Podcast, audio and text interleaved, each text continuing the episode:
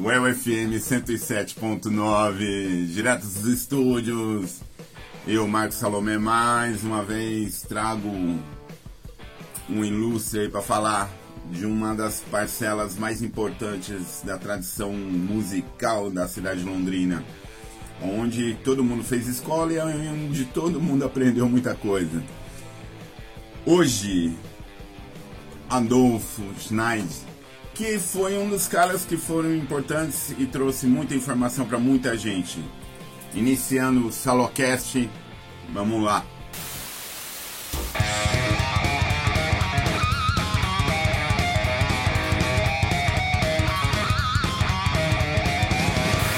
Tudo bem, velhinho? Bem? Obrigado por ter vindo. Eu que agradeço. Uma honra, Prazerzaço. uma honra estar aqui. Imagina. O barato de poder ter a presença de pessoas como você por, pela importância do, do que a gente vai falar agora. É isso aí. Pouca gente sabe, muita gente sabe. Eu acho que muita gente sabe e pouca gente sabe. né? Vamos ampliar esse conhecimento aí. ó. Início dos anos 90, é, nós, é, discípulos de cassete, que era o veículo que a gente consumia, começou a ter uma abrangência. A gente que lia publicações de música e tal, esses caras começaram a trazer uma coisa assim que foi uma abertura fantástica. Foram as locadoras de CD. E por que uma locadora de CD? Bom, vamos lá. Falta de variedade no mercado nacional, né? Sim. O alto preço do CD na época, né? O CD não era uma- um artigo Popular, baratinho, né? como apesar de estar em desuso hoje é barato, né? Mas era caro. Era caro. E, E poucos tinha, tinham aparelho. poucos tinham aparelhos e não tinha muito conteúdo. As gravadoras nacionais não traziam todos os lançamentos pertinentes, Sim. né? Só aqueles de grande alcance e não eram muitos, né? Sim, sim. E, bom, enfim, aí nós passamos a trazer essas, esses CDs, esses títulos, né? Naquela explosão do rock dos anos 90, que foi maravilhosa. Sim. E tivemos acesso aí a diversos títulos que nunca chegariam a- até aqui, né? Ah, não, jamais. É, Até porque, assim, é, um, uma- um dos grandes fatores aí foi o próprio Nirvana, né? Foi, mas assim, é, eu, eu vejo que o Nirvana, quando saiu, quando lan- lançou, eu acho que é evidente que foi um grande dedo de gravadora por trás, né? Óbvio. Porque a banda estourou com o próprio clipe lá do, do Smell Like Like Teen Teen Spirit. né? Que a- projetou a banda para onde foi parar, né? Sim. Eu, no meu ver, não preparado para o sucesso que, que teve, né? E acabou naquela tragédia lá. Mas enfim, né? A intenção nossa era trazer títulos que ninguém conhecia, que Mas você já era colecionador, né? é, eu já era colecionador. né? Na verdade, na verdade, eu tinha um espaço dentro de uma locadora de vídeo, né? Sim. Que fazia, os proprietários estavam começando a fazer a a alocação de CDs, né? Pra quem vai lembrar, e pra quem era cliente dele, a London Video, que era ali na Espírito Santo com o João Cândido, cara. Isso. Isso, e eu era, eu era cliente da, da locadora, né? Sim. Era um dos maiores clientes da locadora, era rato de locadora. Locava todos os CDs que apareciam, que eram do meu, do meu gosto, né? Mas enfim, é, chegou um momento que eu percebi que a, a, a pessoa que comprava os títulos não era tão, tão boa assim. E atirava para tudo quanto é lado, não tinha um foco, etc e tal. Bom, enfim. É, Aí eu começava a pedir os títulos. Ah, você tem o título X, o Y, o Z. Ó, eu vi lá na, na, lá lojas americanas que tem para vender. Vocês não querem comprar para te locar. Aí o proprietário me convidou para fazer uma assessoria, né? Para começar a indicar os títulos para fazer a compra. Nem Aí- ficou bom pra você, né? é, aí em troca, em troca dessa assessoria, ah, em troca dessa assessoria eu podia alocar os CDs que eu quisesse gratuitamente, né? Ok. É uma troca justa, né? Troca justa. Era uma troca justa. Bom, enfim, daí comecei a fazer essa assessoria para eles. Pô, eu tinha na época em 93, é isso? 93, Eu 93. tava com 19 anos Sim. ainda. Então, 90. mim foi ótimo, né? Puxa vida, eu tava fazendo vestibular. Ah, e, e aquela E ter loucura. na cesta um monte de coisa. Exato, exato. O vinil já estava ah, praticamente enterrado, É, né? é. E não tinha jeito, não tinha como ah, parar o progresso. É igual o streaming hoje. Você não É, tem como não. parar, você tem que se adaptar e, e consumir aquela, aquele monte de bandas que É estavam porque, o- surgindo. é, né? porque o resto depois vira meio releitura, né? É igual hoje, a, quem coleciona vinil, coleciona porque Claro. é aquela coisa vintage e tal, não sei o quê. Mas é caro. Sim, é uma outra experiência sonora. né? Exatamente. É uma outra experiência. Naquele começo da locadora, daí você começou a fazer a sua consultoria. Os caras... Falar em consultoria, lembrando, ah, o programa de hoje tem o patrocínio do meu grande irmão de Curitiba, Cadenas, Maurício Cadenas, Cadenas Consultoria e Perícias. Um abraço, velhinho, obrigado.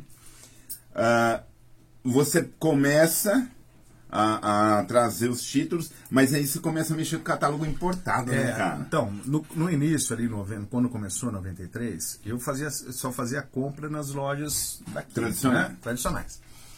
Aí começou a surgir algumas lojas de importados aqui dentro de, de Londrina, que é, tinha a Fan House, é, Todas sei se a- locadoras. locadoras. E fazia a venda também. Sim. E talvez a Fan A House... Sound, a Sound Evolution não Sound sei. Evolution. Ou seja, tinha a Music Station. Não, vem depois. Vem Music depois. Station é 94. Tá. Aí tinha talvez essa Sound Evolution, tinha também. Sim. Bom, enfim. Aí nós começamos a comprar direto dessas empresas, inclusive da Fan House. E eu chegava lá e fazia as encomendas e o Rodrigo e o, o André, o Foca, né? Sim. faziam a importação pra gente dos títulos que eu queria, que eram diferentes dos títulos que eles, que eles eh, trabalhavam Colocavam. lá, né? E para não fazer aquela concorrência. E a gente pegava um negócio, um, aquelas, todas aquelas bandas que estavam estourando, as cenas de Seattle. Você também assinava bis, essas Ah, eu tá? assinava, então, é- essa era a informação que nós tínhamos, né? Porque nós não tínhamos acesso a. Era difícil você ter uma Rolling Stone, Oh. uma Spin, Nossa. uma Kerrang, né? não era, não vinha fácil, né?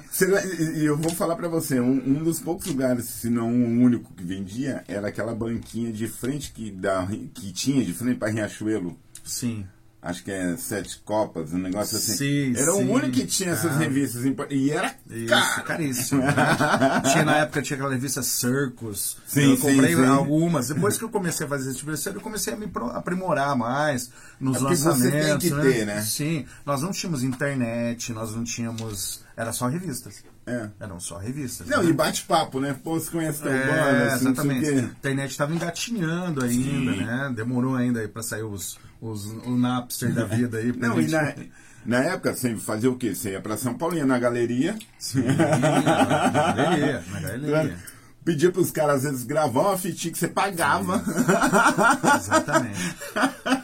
Bom, aí depois dessa fase inicial de, de que eu comecei a trazer, a fazer essa compra aí nas lojas aqui de, de Londrina, é, o, o proprietário me sugeriu, ah, por que você não abre um espaço aqui para fazer venda? Aí você já está fazendo essa assessoria para gente, você faz a venda aí para você mesmo, você é, é seu o dinheiro, Sim. né? O cara tava contente, tava colocando bastante os títulos. porque abriu, né? É, ele tava lucrando, né? Nada mais justo que ceder uma parte lá para quem tá ajudando, né? Mas foi, foi bom, eu achei interessante. E nós acabamos fazer, a conseguir um contato lá em São Paulo e começamos a fazer a importação direta através dessa distribuidora. Sim. Era uma distribuidora grande em São Paulo que já fazia, é, mexia com catálogos é, norte-americanos, europeus, etc e tal. Então nós começamos a trazer, é, toda semana tinha os lançamentos, aí começamos a acompanhar os lançamentos é, direto do, do- do mercado norte-americano. Sim. Né? Ela lançada no mercado norte-americano, uma Já- semana depois já já tava estava aqui. aqui. Então essa, é- esse toma lá daqui foi, foi ótimo, né? De dólar um por um. É, então, nós, é- é- essa era a grande vantagem. É, o preço do CD importado ele não chegava a ser o dobro do CD nacional. Mas era. Ficava uns 40, 30, 40%, acho que ficava mais caro. Mas era um negócio que compensava. Principalmente a qualidade era melhor. Qualidade gráfica, É, né? De tudo. Até as caixinhas vinham coloridas, etc. Ah, a arte do próprio CD era diferente do, do CD nacional, que era uma porcaria, né? Você falou dessa. ah, aquela hora do- a gente estava falando no começo dos anos 90. E era legal, tipo. Nós temos a mesma idade e frequentamos esses lugares. Sim.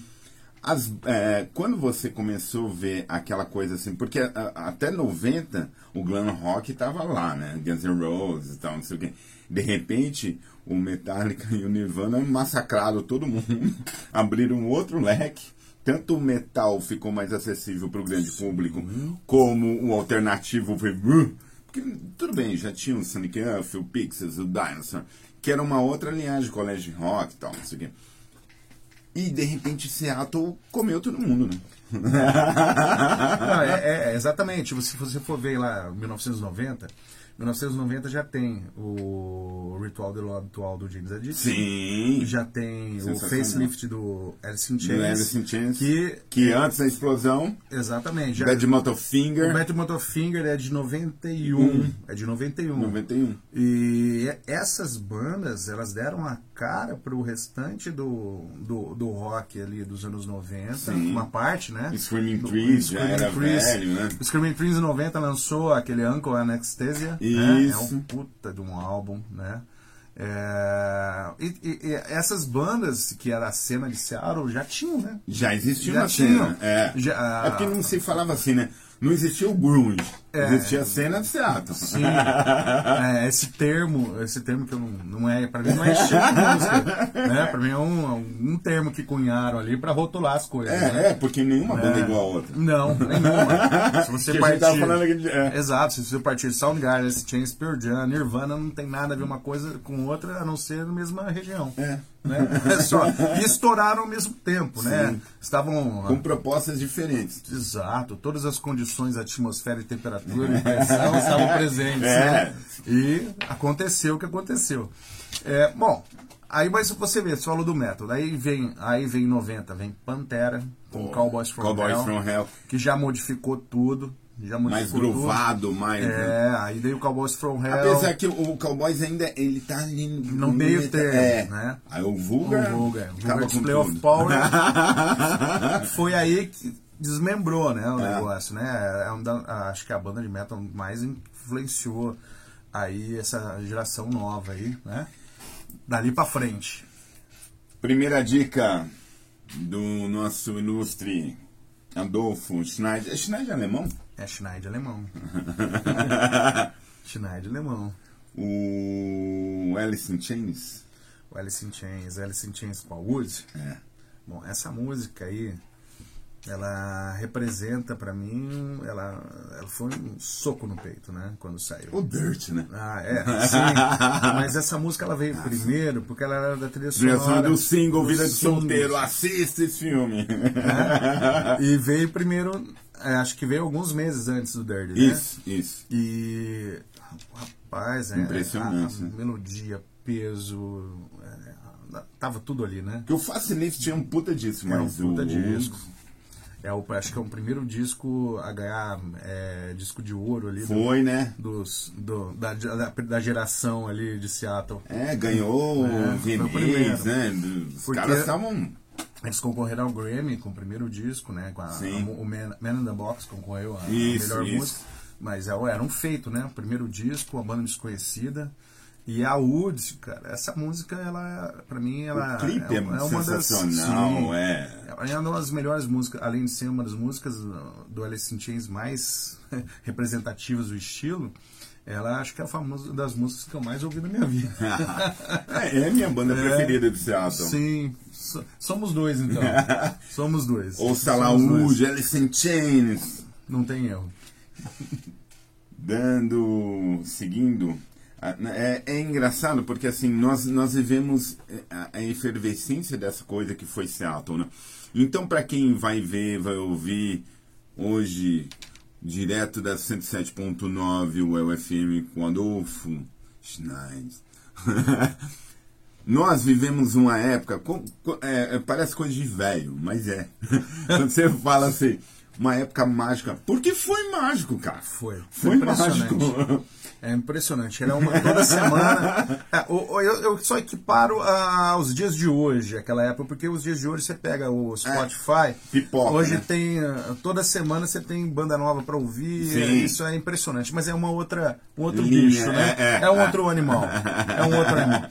Mas naquela época, é, anos 90, começo anos 90, toda, toda hora estava surgindo banda nova, Toda hora. né? Assim, é, talvez seguia o mesmo estilo ou um, um outro estilo diferente e foi pulverizado. Tem muita gente que só associa os anos 90 ao, ao grunge, É. mas não é, né? Não, ela, imagina. ela vai muito além, Muito. vai muito além. Porque né? tinha uma cena. eh, Voltou a ser forte uma cena inglesa, né? Sim, o Britpop, Britpop. também é rotulado de Britpop.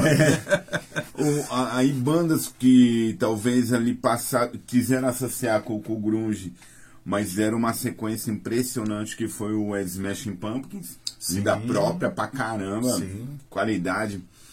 O próprio Radiohead que ninguém sabia onde que ia colocar. a minha- É, o Radiohead, Radiohead lá em 93, que é o Pablo Honey, né? É. Pablo Honey, Pablo Honey em 93, é o The Bands 95. É. Né? Eu, eu, eu divido assim, a, a parte gloriosa dos anos 90 é de 90 a 95, né? Aí depois vira, né? É, e tem aí mistura tudo, né? Tem bandas de qualidade Sim. duvidosas, tem bandas excelentes, mas aí teve as ramificações de estilos. Mas é igual aqui, né? No Brasil também, né? Sim, sim. Tinham sim. bandas que você falava, uau, e tinha que você falava. É, mas aí parece que aqui no Brasil não teve ramificação, acabou. Uf, acabou. Caiu não tem mais, mano. né? É, desligou, desligou tudo, não sobrou mais nada, não sobrou ninguém. É. Não, assim, né? vai, vai indo, de repente, pum. Não, se você for ver, voltando né, para a cena de Britpop dos anos 90, você tem a ascensão do Green Day, Offspring, que ele é chamado rotulado de pop punk. É, porque Surgiram lá em aquela cena 95. californiana, né? É, e são dois álbuns que do- destruíram de vender, né? Destruíram de vender. E, e assim, no mesmo ano nós temos aí o, o, o que? O ska punk. Tem umas bandas de skazinho. É, porque daí vem a o. Rancid, daí vem o Bad O Bad É. Religion sempre, né? Hum. Aquele Os Recife- melhores álbuns É. são dos anos 90. Sim, né, o mim. 93 é o Recife for Hate, Sim. que é espetacular. E aí, você tendo acesso a isso, porque, por isso a importância das locadoras, assim, porque é, você locava, pegava a sua fitinha, fazia a capinha da sua fitinha, marcava o nome das músicas e à noite ia pro bar falar sobre É. a fita que você gravou. Fazia, fazia uma fitinha pra, pra namorar. É, é, fazendo uma graça. É, olha, a fitinha, fiz um vizinho. Eu fiz muito, hein? Não, fiz e, muito. e ali, é, a gente estava falando do negócio de cenas, mas existem discos que apareceram naquele momento do, de 90 a 95, impressionante. Pra mim, o melhor disco do YouTube, Action Baby, é ali. 92. Noventa- 91, 91, 91. É. É Automatic 91. for the People do R.E.M., É. 92. 92, exato. né? E bandas já consagradas, já, pô, de uma trajetória.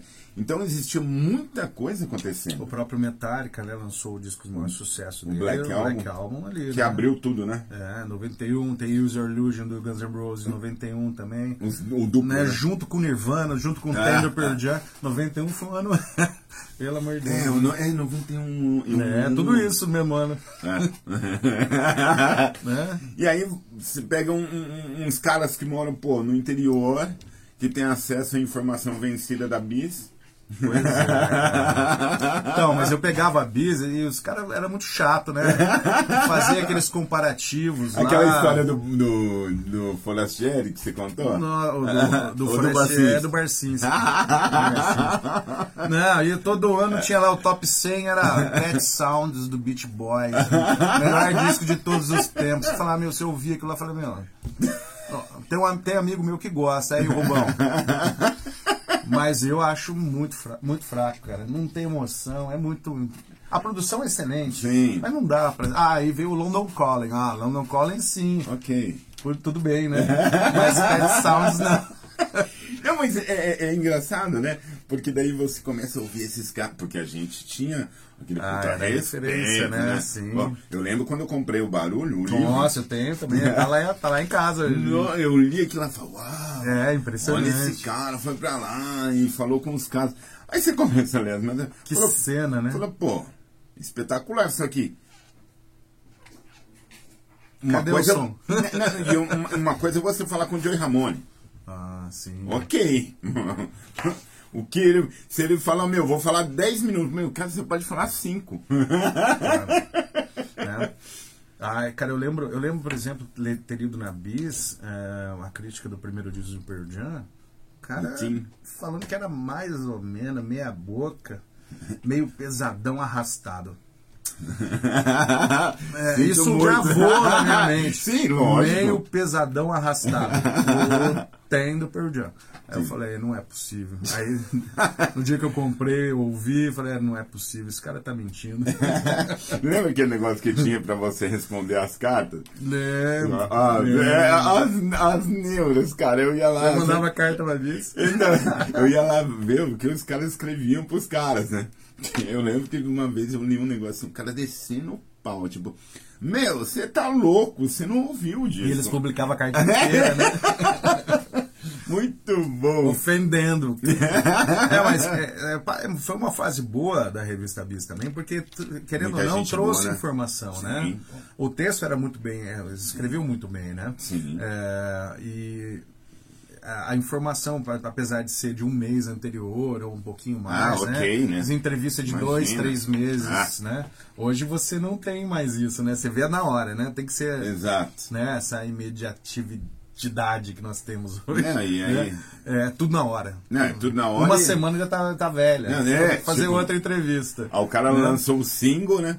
Olha o single da. Igual o Metallica lançou a música nova lá. Sim, Que é bem legal. É um hard rock pesado. sim. A, melhor- a maior banda de metal de todos os tempos. Não critiquem. e aí, pô, lançou legal, a galera vai ouvir então. Semana que vem, se não for uns xarope igual nós. ah, cara, nem lembro. Sim, sim, sim. Antigamente a gente fazia quiz. Eu lembro de ir lá na locadora Isso. e ficar falando, meu, e aí saiu, você leu. Uma das coisas que eu lembro muito, quando passou na época assim, pra quem gosta dessa questão de CA, começo dos anos 90, um disco que quando saiu não tinha o Pearl Jam, chamado Temple of the Dog, que é uma homenagem. Sim. Trouxe, trouxe. E é um puta disco, né? Pumbo Eu tenho disco. vinil. Puta disco. Eu vinil roxo, cara, coisa mais linda do mundo. É, esse eu comprei. Minha, comecei minha coleção de vinil. Mas esse, esse disco é maravilhoso, né? Olha, você ouvir o Soundgarden dos primeiros álbuns e depois você ouve o Temple of the Dog, o Temple of the Dog foi mais ou menos na época que eles lançaram o Bad Motor Finger. Né? É, é, é, no mesmo ano. 91, No mesmo ano, é. né? O Bad Motor Finger é que trouxe o vocal do Chris Cornell à tona, que ele era aquele puta do vocalista. Sim. E no Temple of the Dog tinha as baladas, as músicas lentas. pesado. E que a voz dele se projetava assim. Eu falei, "Cara, quem que é esse cara, bicho? Mas quando ele faz Né? aquele dueto com o Ed Vedder, aquilo ali Nossa. chocou, né? E Ed Vedder ninguém sabia quem era, né? Era um ilustre desconhecido. Exatamente. É. De repente os caras. Ah, um outro detalhe crucial pra nós: MTV. MTV. MTV. Então, MTV ela, ela é relacionada a uma música que eu trouxe. Aí, eu ia até comentar. Eu, bom, eu peguei o começo da, da MTV. é, quando eles lançaram a MTV, eu tinha um, um primo que morava no Guarujá Sim. e lá pegava a anteninha HF, né? Já aberto. E ficava aquela imagem horrorosa, mas o som tava bom. o som tava bom. É, esse é um detalhe. Ah, na, no começo da MTV, em 90, só era sinal aberto para São Paulo. Então não tinha canal nem fechado. Então era só o pessoal de São Paulo, da capital ali, litoral. Então, Pegava rebarba no Exatamente. É. E aí, se você teve o privilégio, cara, aquilo ali era uma coisa. Uau! Então, foi aí que eu vi, a primeira vez que eu ouvi é, Smashing Pumpkins, é, Stone Temple Pilots, Red Hot, Red Hot Chili Peppers. Red Hot Chili Peppers eu já conhecia. Mas visualmente. É, visualmente era mais complicado. Eu já tinha o Mother's Milk. Mother's Milk eu tinha em vinil. Eu comprei nacional, comprei lá na Footloose. Ah. Lembra até hoje. Paulinho! Paulinho é outro cara que fez escola pra todo oh, mundo. Gravei muita fitinha com o Paulinho. Gravei muita fitinha. Segunda dica. Stone Temple Pilots, a melhor música do Stone Temple Pilots. Pois é, é uma das músicas que eu mais ouvi na minha vida. né? Bom, o Salomé pediu pra fazer três. Então, o que, que você falou pra tipo mim? assim, as que eu mais ouvi na minha vida. Não, né? Não é impossível. O que, que você mandou pra mim? É, Pô, só três? Só três. A gente vai ficar selecionando aqui o resto da tarde, um playlist. Cara, mas não ia faltar assunto. Mas olha só, a Interstate Love Song. Interstate Love Song, cara, você percebe que aí você já começa a constatar que o Stone Temple Pilots é uma banda diferenciada Sim. das demais, né? É, no primeiro disco, que é o Core, O Core. eles foram muito 93. rotulados Com é, grunge. com grunge, Ah, vocal igual feita, o- é, Ed de Vedder. A- a- principalmente por causa da Plush, né, cara? Sim. A Plush, nossa, é cópia de Pearl Jam. Ah, cara, mas esse cara não tinha o mínimo talento de produzir uma música igual Plush. Sim. Impossível, né? Porque daí você começa a pegar a Interstate Love Song, ela tem Led Zeppelin, ela tem country, ela tem jazz. E é pop pra caramba. E Não, o e cara fez ela no estacionamento do... E o vídeo Tocando é violão. verdade. E o vídeo é legal demais. Ouçam principalmente conosco aqui, mas veja o vídeo, conheça. É a melhor música do Stone Temple Pilots É parada. incrível. E tem um puta de um vídeo, né? Ah, tem Sensacional. um vídeo sensacional. E realmente, eu, eu recomendo a discografia inteira do Stone Temple Pilots, né? Porque é, o- puta tinha uma. A banda inteira é sensacional, do vocalista, baixista, todo mundo, né? Ouça lá. Bora! É, essa questão, a gente né, ah, falou do Stone Temple Pilots, porque não é uma banda de Seattle. É, Ela sim. foi colocada ali no, no, no pacotão. né? Ela era um, na verdade é uma banda tributo ao Andy Woods, né? O Isso. vocalista do Mother Love Bone, que tinha falecido em 1990 de overdose de heroína, né? É um dos, dos pioneiros. Aliás, é. O, o que é, o- o- o- é uma coisa que quem. com- Eu, numa das entrevistas nós comentamos exatamente isso aí. Quem acabou com Seattle não foram as gravadoras, foi a heroína. a heroína, o despreparo para chegar no sucesso, né? É bem isso. Mas o Temple of the Dog era sensacional. Como era sensacional também o Mother Love Bone, né? Sim. O Mother Love Que Bone foi. é sensacional. Mas foi explorado depois, né? Foi. Porque assim. Porque não tinha muito material, né? Era, é, aí sim era uma gravadora, uma gravadora grande que não, não tinha explorado ainda o potencial da banda. O cara, o vocalista morreu na véspera do lançamento do disco. Falou assim: ah, não vou, vou trabalhar a banda pra quê? É. Né? A banda se dissolveu e formou Pearl Jam só. O UFM 107.9, histórias do rock, para variar, hoje com Adolfo, para trazer um pouquinho da, da- da nossa informação, o El Música em, em Movimento, e para vocês dois caras, velho, que continuam nessa pegada aí. Só que, cara, isso é o que formou uma geração inteira de pessoas Claro. e todos, é, boa parte, vamos colocar aí uns 80%, todo mundo que viveu daquilo ali é, absorveu aquilo ali, desde o da, da- da calça rasgada, do, do- das camisas de de flanela, as camisas de banda. É, o cara usava camisa de flanela aqui em Londrina, 32 graus. Cara ia lá na loja, camiseta de flanela fechada até aqui no pescoço, suando, com aquela rodela de pizza debaixo do braço. Né? Tipo, Ah, sou grunge. É, você tem aquele novo. Do... É, e, e, a- e, e a cara- com, com- igual do Lane. ah, e era até aqui com um nozinho. Você tinha, não tinha? Ah, Cabelo com. Não, barba não. Eu nunca não tenho até hoje. Agora, cabelo comprido, sim. Ah, sim, eu também tinha. E depois- Até cair tudo. Não, daí. Não, é muito. E nessa época ele vai saber, muita gente que vai ouvir a gente, vai ver a gente, vai saber. As grandes grifes começaram a lançar as roupas do, que, que era o visual do É, grupo. A sim. Fórum tinha a camisa de flanela, né? as Rump, essas marcas caras pra caralho. Eles lançavam, cara. Lançaram, lançaram. Só esqueci Coturno. que o Brasil não dava pra usar, né? Não sei se mora em Curitiba, né? É coturno, né? Coturno. Porra. Ah, mas coturno durou muito tempo, né? Sim. O pessoal usou bastante. E camisetinha de flanela.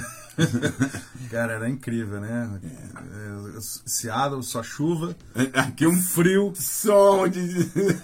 Mas tudo bem, foi uma fase importante, né? Foi, Porque foi, foi. é, gerou aí um monte de banda, um monte de influências. Então, até hoje, se você ouvir os álbuns, eles soam frescos, né? São, Sim. são, são, soam bens até hoje, né? Você entrou na UEL quando? Eu entrei em 95.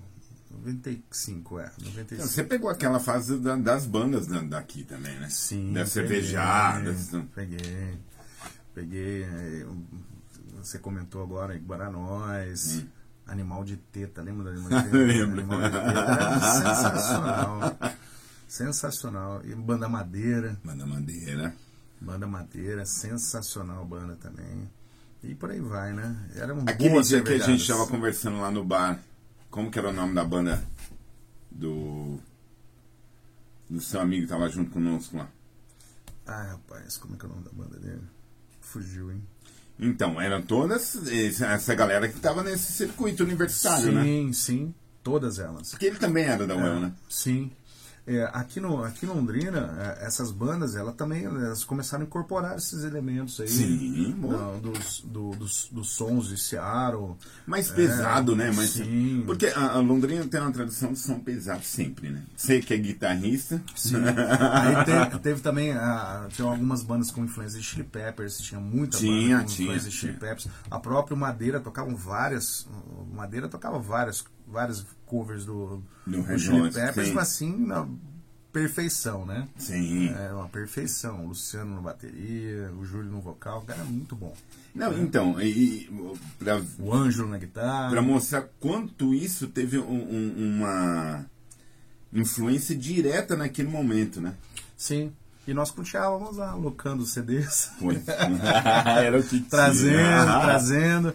É, eu não me lembro mais ou menos quando começou é, a ficar mais popular os queimadores de CDs. Né? Porque daí a gente migrou da fitinha pro CD. É, é, eu acho que isso aí já era. 96. É, é, isso por aí, mesmo, Lopes. 96. Olha, o Lopão salvando. É, aí, né? É Começou a aí. ficar mais baratinho. É. Foi aí. Popularizou, é, né? sim. Porque eu, eu me lembro, eu tenho vários, tinha até uns tempos atrás, eu tinha os CDs que eu gravei. Né? Eu eliminei os CDs que eu gravei e mantive só os originais, né? E aí começou a fomentar mais ainda a locação, né? O pessoal sim, colocava sim. mais ainda. Migrou da fitinha, migrou pro CD. É, e aí começaram a surgir também os, os nossos concorrentes da locação, que eram os peer-to-peers, né? É. O pessoal fazia o download lá pelo Napster, pelo Sim. Audio Galaxy. Mas assim, era uma música a cada cinco horas. no discadinho lá. verdade. Né? No modem discado. Então, não, não roubou a primeiro momento o público, né? Sim. Mas aí nós fomos até, acho que até anos, comecinho, ano do, até 2000, né? Eu me É, formei é, em é isso que eu ia 2000. perguntar pra você. De repente, porque foi uma febre essa história de, de locadoras, sim. e de repente foi secando a fonte. Então, foi secando porque, primeiro que barateou, barateou bastante o CD. Nós tínhamos a concorrência do, do CD gravável. Sim. Já, o pessoal já tinha os piratas, né? Os piratas tinham muito pirata. E começou a surgir o MP3, né? Aham. O MP3 começou a matar todos os CDs, né? É, essa, essa, esse período de, de transição que eu chamo do, do CD pro MP3, pro streaming, agora pro vinil de novo, né? Aí foram 20 anos, né? 20 anos. Foram 20 anos, mais ou menos. E Mas é. é- cara, é- foi é- muito legal enquanto durou. Sim, né? Foi óbvio. muito legal. Foi escola, né? Foi escola, nós, nós ó, vendi CD pra muita gente. Não só de rock, tinha, vinha um pessoal lá querendo é, uns CDs de dance, é, europeu. Que era legal também, né, E, é, era, o que, era, era novo, era novidade, Sim. não tinha no Brasil. Essas eram umas gravadoras pequenas e tinha no meu catálogo. Você falou de gravadora. Você tinha lá, KTS italiana. KTS. A KTS, na verdade, era a maior, em- maior gravadora, digamos assim, de bootlegs. Era um bootlegs. E assim, é, o bootlegs, pra quem não sabe, é o cara que vai com um gravadorzinho lá, na, lá na- no show e grava o show. Ou, Ou da mesa. da- direto da mesa. Que eram esses o que a gente queria. É, eu- é, gravado da mesa, assim, é, a galera gritando, estourando os microfones. Mas assim, eu tenho vários da KTS, Também. cara. Eu também. Espetacular. Ah, então você pegou bastante comigo. né? eu, eu tinha um catálogo da KTS. Exatamente. E, olha, Vou te falar o primeiro que eu comprei. Midnight Oil ao vivo. Um olha, capa azul assim. Acústico. soundboard. É. Soundboard. Cara, aí você ouvia aquilo ali e você falou. "Hum, Não é possível. É, a, a primeira vez que eu tive o, o Unplugged da, da MTV do Pearl Jam foi com o KTS.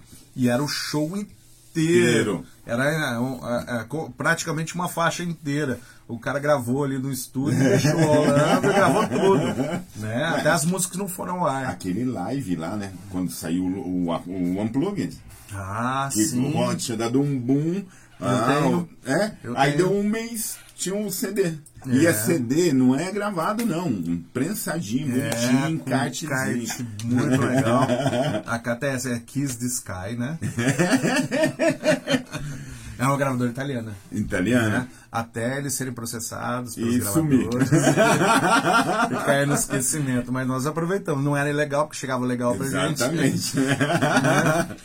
e aí eles se resolvam. Não, era muito legal, pô. Vocês tinham ali um acesso a- aos bootlegs. Quer ver uma banda que tinha muito bootleg? É o Dave Matthews Band.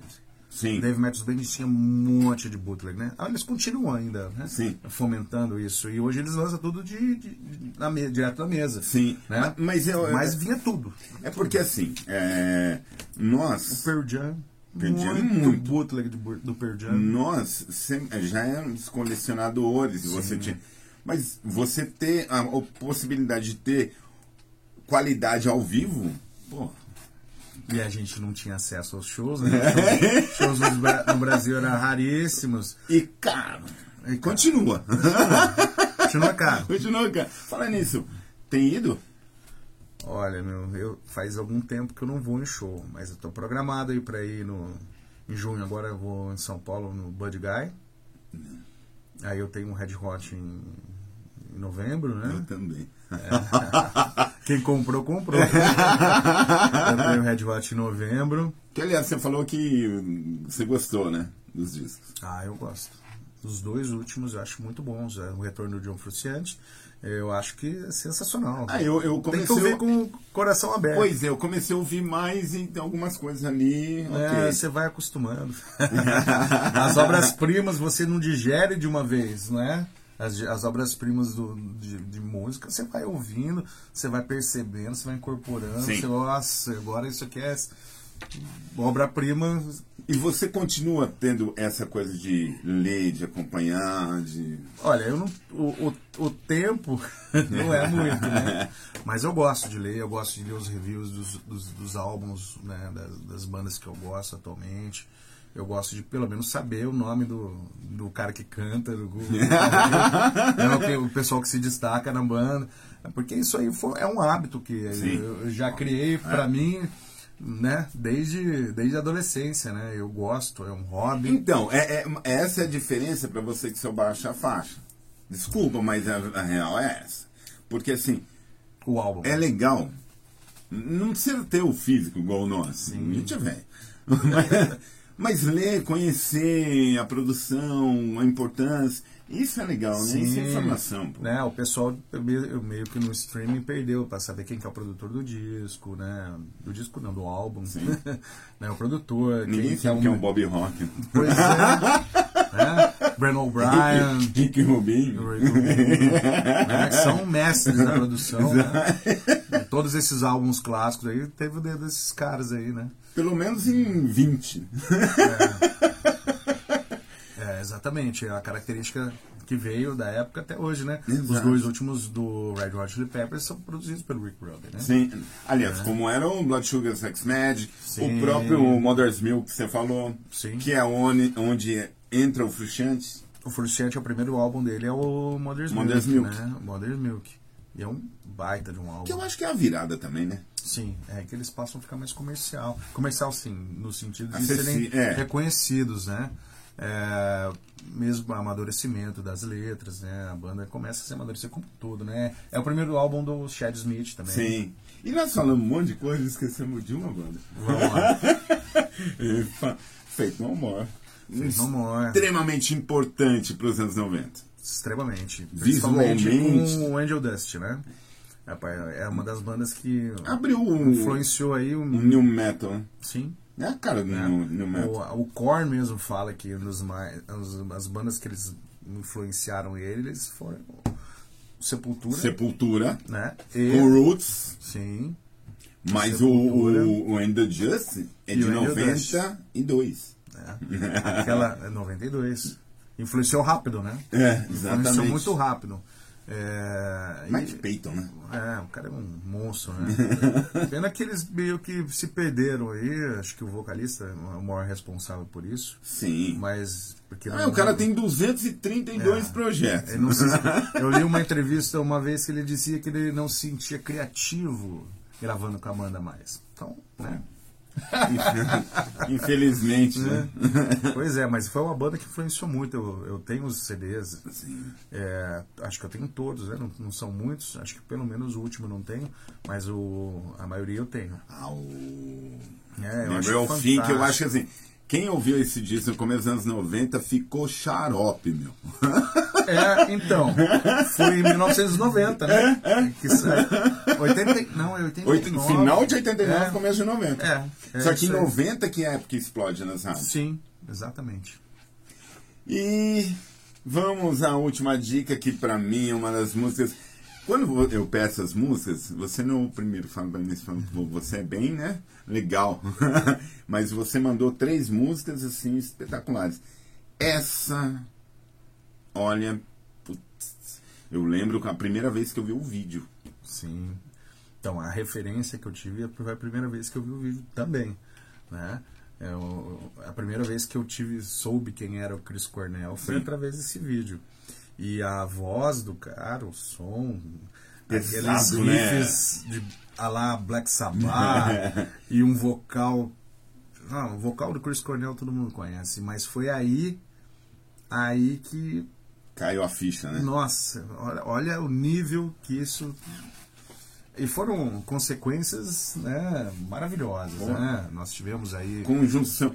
Uma coisa. tudo, né? Chris Cornell, É. veio o Scott Whelan, veio o Lane Staley, veio o Ed Vedder, Nossa. grandes vocalistas. Aí- né? Até o vocalista da, da- das bandas que nós comentamos, do Dishwalla, que é o J.R. Oh, Richards. Que é um Canta muito, cara. Canta vocalista. muito. Fica a dica Mark- aí, né? O de Chuala, pra quem quiser ouvir. Primeiro disco foi espetacular. E Mark Lanigan sempre, cara. Ouça Scream Trees. Screaming Trees. É, Realmente, tipo. Qual que é a música fabuloso. do A música é Outshine, do Soundgarden. Bad É, Motor Finger? Conhece esse álbum, cara. Espetacular. Vale a pena. Lembrando, é, 107.9, o UFM, Música em Movimento, com mais um Menino em Movimento. Obrigado, Cadenas Consultoria e Perícias, obrigado pelo apoio. Mauricião, um abraço, família. Ah, o que dizer? Daqui pra frente, Andolfo, você continua, obviamente, como eu, consumindo isso. Sim. Como- mas como que você vê a música, cara? Você acha que assim vai acontecer outra efervescência igual foi essa última? Porque pra mim a última foi o começo dos anos 90. Olha só, é, não, não depende mais das bandas, né? Porque as bandas estão aí, né? Depende das gravadoras se interessar e, e, e- divulgar essas bandas, né? Porque a nossa divulgação hoje são os streamings, Sim. né? Se você pegar o streaming hoje, você pega o radar de novidades lá do Spotify, toda semana tem um milhão de coisas interessantes para você ouvir. Exatamente. Lançamentos à torta e direito, de tudo quanto é estilo de, de, de música, quando é estilo de rock, de metal. Aham. É, o cara tem que ir atrás hoje. né? Então, aí vem um detalhe. Se- Seja curioso por coisa boa, Isso. Os mecanismos têm. É saber buscar. É. Tá ali. É, tá não é ali. difícil. não é difícil, né? Ah, mas eu vejo assim, tem muita coisa boa que me impressiona ainda, né? Sim. Esses dias eu estava ouvindo uma banda chamada Crown Lands. É um duo, Dica. é um duo, um baixista, um baixista, não, um guitarrista e um baterista. E eles tocam muito parecido com o Rush. Ó. Muito. O baterista é o vocalista e ele toca muito parecido com o Neil Peart. E o guitarrista faz as linhas de baixo com um pedal. Com um pedal de órgão lá, aquele pedal de piano, sei Olha lá. que legal, né? Ele faz o baixo como o The Doors fazia. Sim, sim. Ele faz com o baixo, óbvio. É, eu preferia que tivesse um baixista, mas fica muito interessante. Crown Lands. Vale a pena. É uma das bandas que me impressionou aí. Aí fica a tempos. dica. Sempre, dica sempre importante. Mas tem muita coisa boa. Muita. Você vai atrás, você vai desmembrando ali no Spotify ou qualquer outro tipo de streaming as bandas que são parecidas, aí você vai ouvindo. É Seja querer. curioso. Só Seja curioso. Brigadão. Meu querido. Obrigado de coração papo. pelo convite, Eu que agradeço. de ter aparecido aí para contar agradeço. essa história. Uma honra. Imagina. Uma honra. E lembrando, ah, os clichês de sempre, história para quem faz história, cara. E quando você tem uma tradição, igual esse cara, cara, esse cara ele ajudou caras como eu, com um monte de gente que vai ver, vai ouvir, a ter acesso a boa música, cara. Isso aí, pra nós, há 30 anos atrás, era. não tem como definir. Era simplesmente a abertura necessária daquele momento para uma geração que, pô, Isso aí. Lembrando mais uma vez, obrigado, João Lopes, o homem da magia. Sem esse cara a gente não faz nada aqui, cara. Obrigadão. E acompanhe lá, vão estar os dizeres, as páginas, acompanhe a Alma, Rádio Web, a gente também tá lá. Vai estar no YouTube logo mais a entrevista. E meu, simples, faça acompanhe a cultura da sua cidade. Valorize a cultura feita para você, porque você é o combustível para a gente continuar aqui. Obrigado, até a próxima, valeu!